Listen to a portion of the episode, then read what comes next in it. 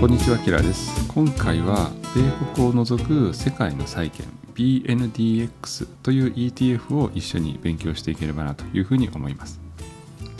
アメリカ以外の債券の ETF を買ってみたいっていうお話もありまして、まあ、どんな ETF が有名で、まあ、どうやって買うのという質問があったりします。で私自身もですね、えー、アメリカ以外の債券って買ったことがなくてでも買いたいなとも思っていたんですね。なのでちょうどいい機会だなと思って、えー、あなたと一緒に今日は勉強していければなというふうに思います。でこの BNDX っていうのが多分一番ですね有名な ETF かなと思います。この ETF を1つ買うだけでアメリカ以外の先進国ですとか新興国の債券を買うことができますので今日はこれを一緒に勉強していきましょう。今日の内容はまず BNDX とは何なのかというのを一緒におさらいしていこうと思います。そして BNDX へ投資するじゃベネフィットって何なのと何かいいことがあるのっていうのを一緒に確認して最後にでは買う際の注意点というものを一緒に考えていこうと思います。今日の動画を最後までご覧いただくことで BNDX の中身をきちんと知ることができて、ま納得して投資ができると。そして最終的には、まあ資産を守るための手段が増えるというふうに思います。是非最後までご覧ください。私本業は会社員をしておりましてそれ以外の時間でもですねコツコツ投資をして今1900万円ほどに資産が増えております。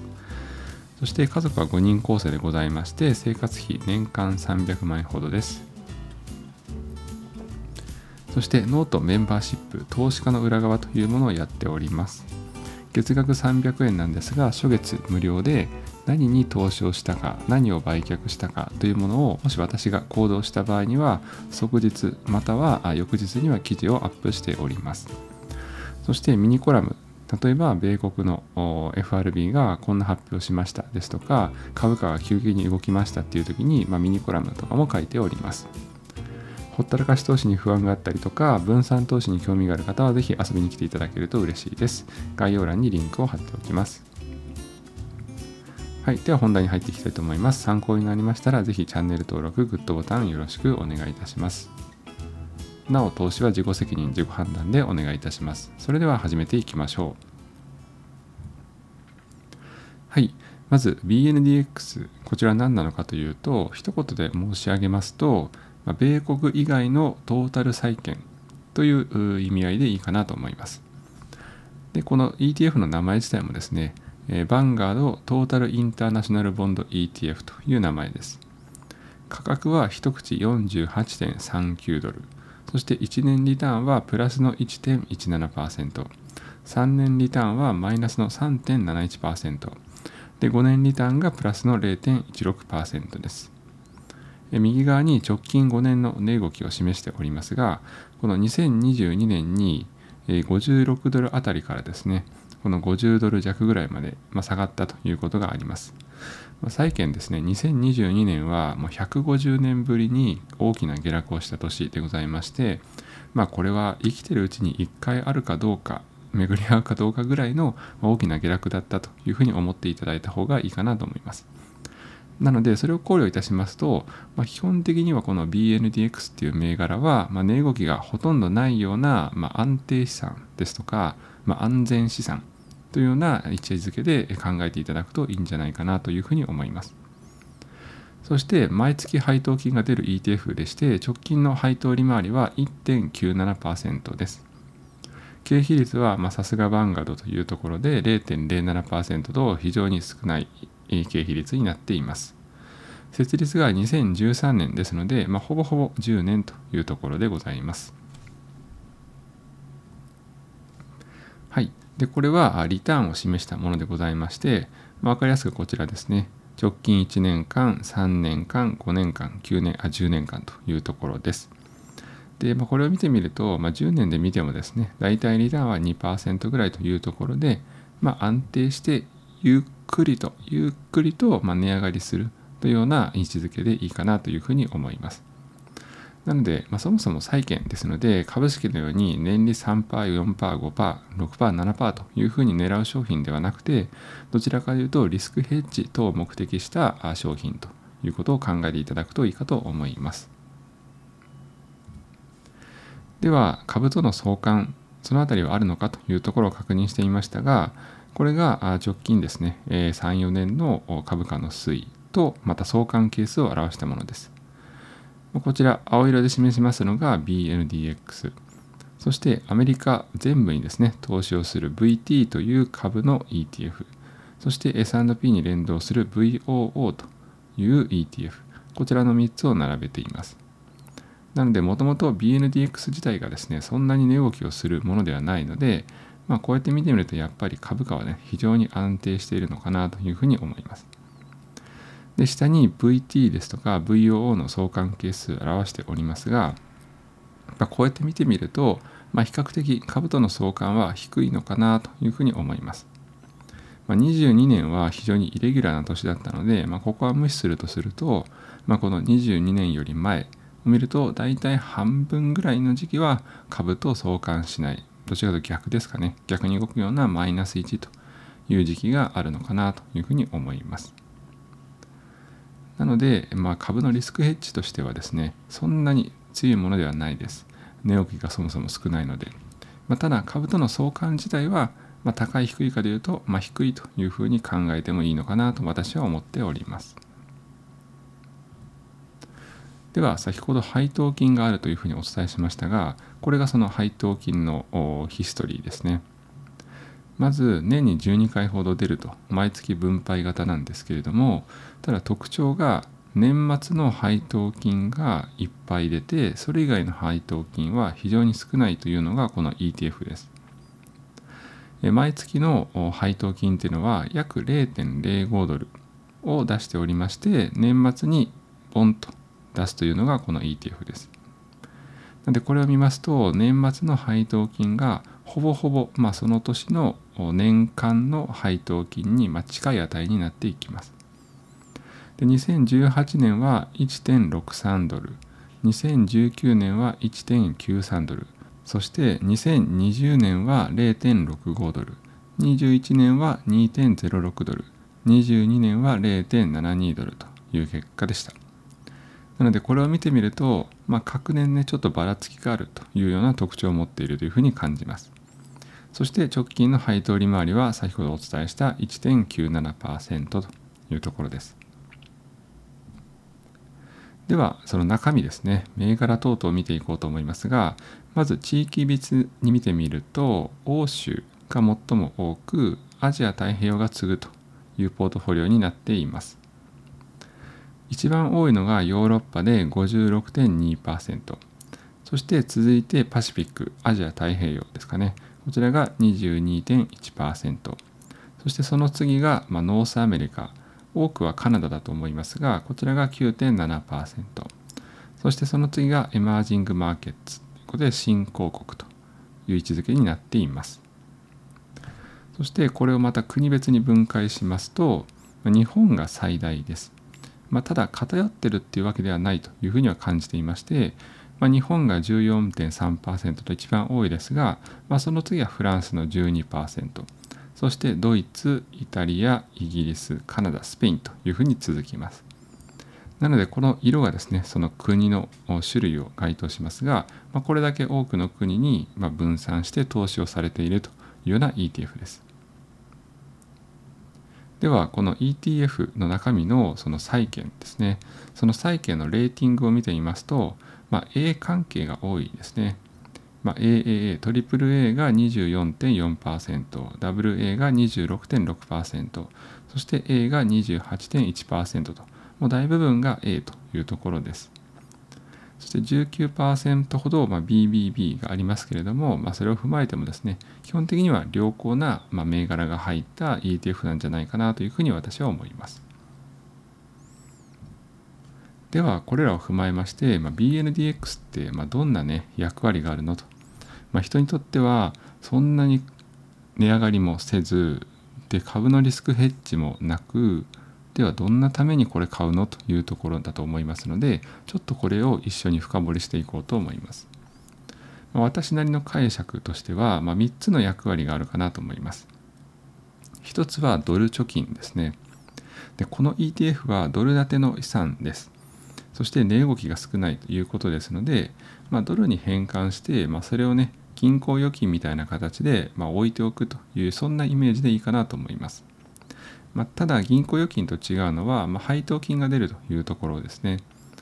なのでただ単にドルを銀行に置いておくとか証券会社の口座に置いておくよりかはこういう BNDX というような銘柄を買っておいて、まあ、国債、まあ、かっこ現金そしてプラスアルファ配当金ありという形で考えておくと、まあ、ドル建ての貯金というふうに考えてですね、まあ、これを買うというのは一つありなんじゃないかなというふうに思います。でまた資産の分散という意味でも役割はあるかと思います。まあ、株式100%という方もいらっしゃるかと思いますが、まあ、株式100%の場合は、まあ、暴落で資産が50%ぐらいですね減る可能性があります。まあ、直近でコロナショック、リーマンショック、インターネットバブル崩壊とありましたけども、まあ、リーマンショックの時を振り返ってみると株価は約50%ほど下がってしまいました。なのでその時を思い出すと、まあ普段の生活費として一部生活防衛のための現金というのはあるもののほぼ自分の資産が株式ばかりという方はその資産がね50%減ってしまうかもっていうところにちょっと不安があるという方は、まあ、こういうふうに国債債券というものを買っておくのもいいんじゃないかなと思います。それは一つの安全資産の位置づけとしてこういう BNDX を買っておくというところです。そしてもう一つは、まあ、国の分散というところでしょうか。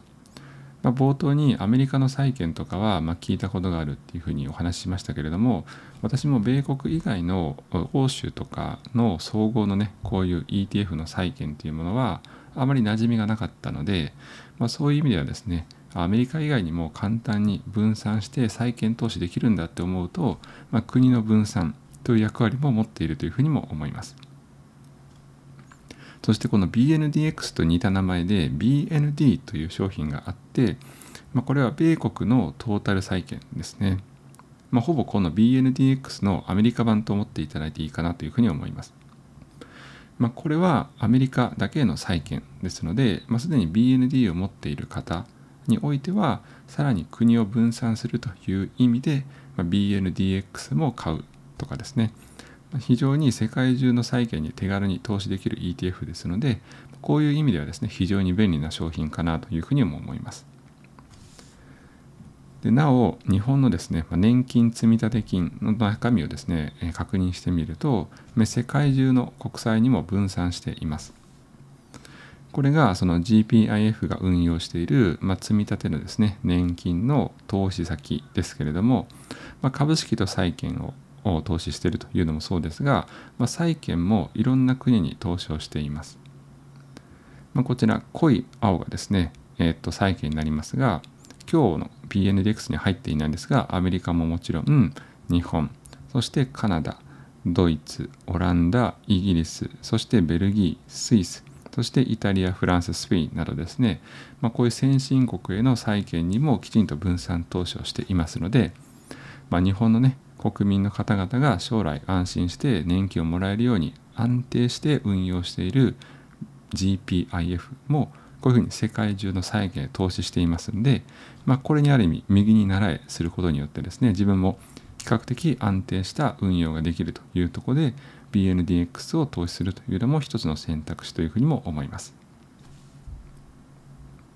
では実際買うとなるとどうするかということですが一括投資は避けて、まあ、購入時期を分散したらどうかなというふうにも思います。まあ、簡単に言いますと BNDX は値動きが非常に小さいそして逆にドル円などの為替ですねこれは値動きが比較的大きい直近5年間の見てみますと、まあ、ドル円非常にこの数年でぐっと上がりましてプラスの30%まあ、一方この BNDX ですね、まあ、残念ながら22年に150年ぶりの下落がありましたけども、まあ、それを考えてマイナス11.61%、まあ、こういう状況なわけです。で今後この BNDX、まあ、非常に上昇する可能性は高いと思うんですけれども、まあ、それでも非常に緩やかかなと思います。で一方為替に関しましては数年でこれだけ動きますので急にね円高になったりする可能性もあります。つまり為替リスクは非常に大きいというふうに感じています。なのでこれを考えますと、まあ、一括投資は避けて購入時期を分散してまあ、為替リスクをですね比較的大きい時も小さい時もコツコツと、まあ、買っていくことによって、まあ、並べたらねそんなにリスクは高くないという状態に持っていった方がいいかなというふうにも思います。でなお株式ですとか ETF の場合には別に為替はそんなに気にすることはないと思っています。もちろん為替リスクはありますけれども、まあ、複利という意味ではですね非常に株式は大きいのでそのあたりは非常にですね為替リスクをいつかはあの複利の効果によってほとんど相殺することができるんですけど、まあ、BNDX の場合はなかなかそんな簡単にはいかないと思いますんで、まあ、一括投資は避けた方がいいんじゃないかなというふうにも思います。はい、なので今日の内容を少しまとめてみますと、まあ、債券は確かに買い時だけれども焦って買ってはいけないねというふうにも思います。で私自身はですねこの BNDX をまコツコツ少しずつ買うことにしました。で目的とか役割を考えた結果、まあ、私自身ですね、まあ、少し持っておきたいなというふうにも思います。もともと債券にも投資しているんですけれども、まあ、アメリカ以外の債券は持っていないので、まあ、こういう機会にですね、まあ、1個買っておくのもありかなというふうにも思います。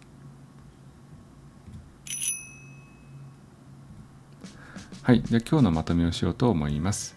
まあ、BNDX はですね、米国を除く世界に分散されたトータル債券の ETF。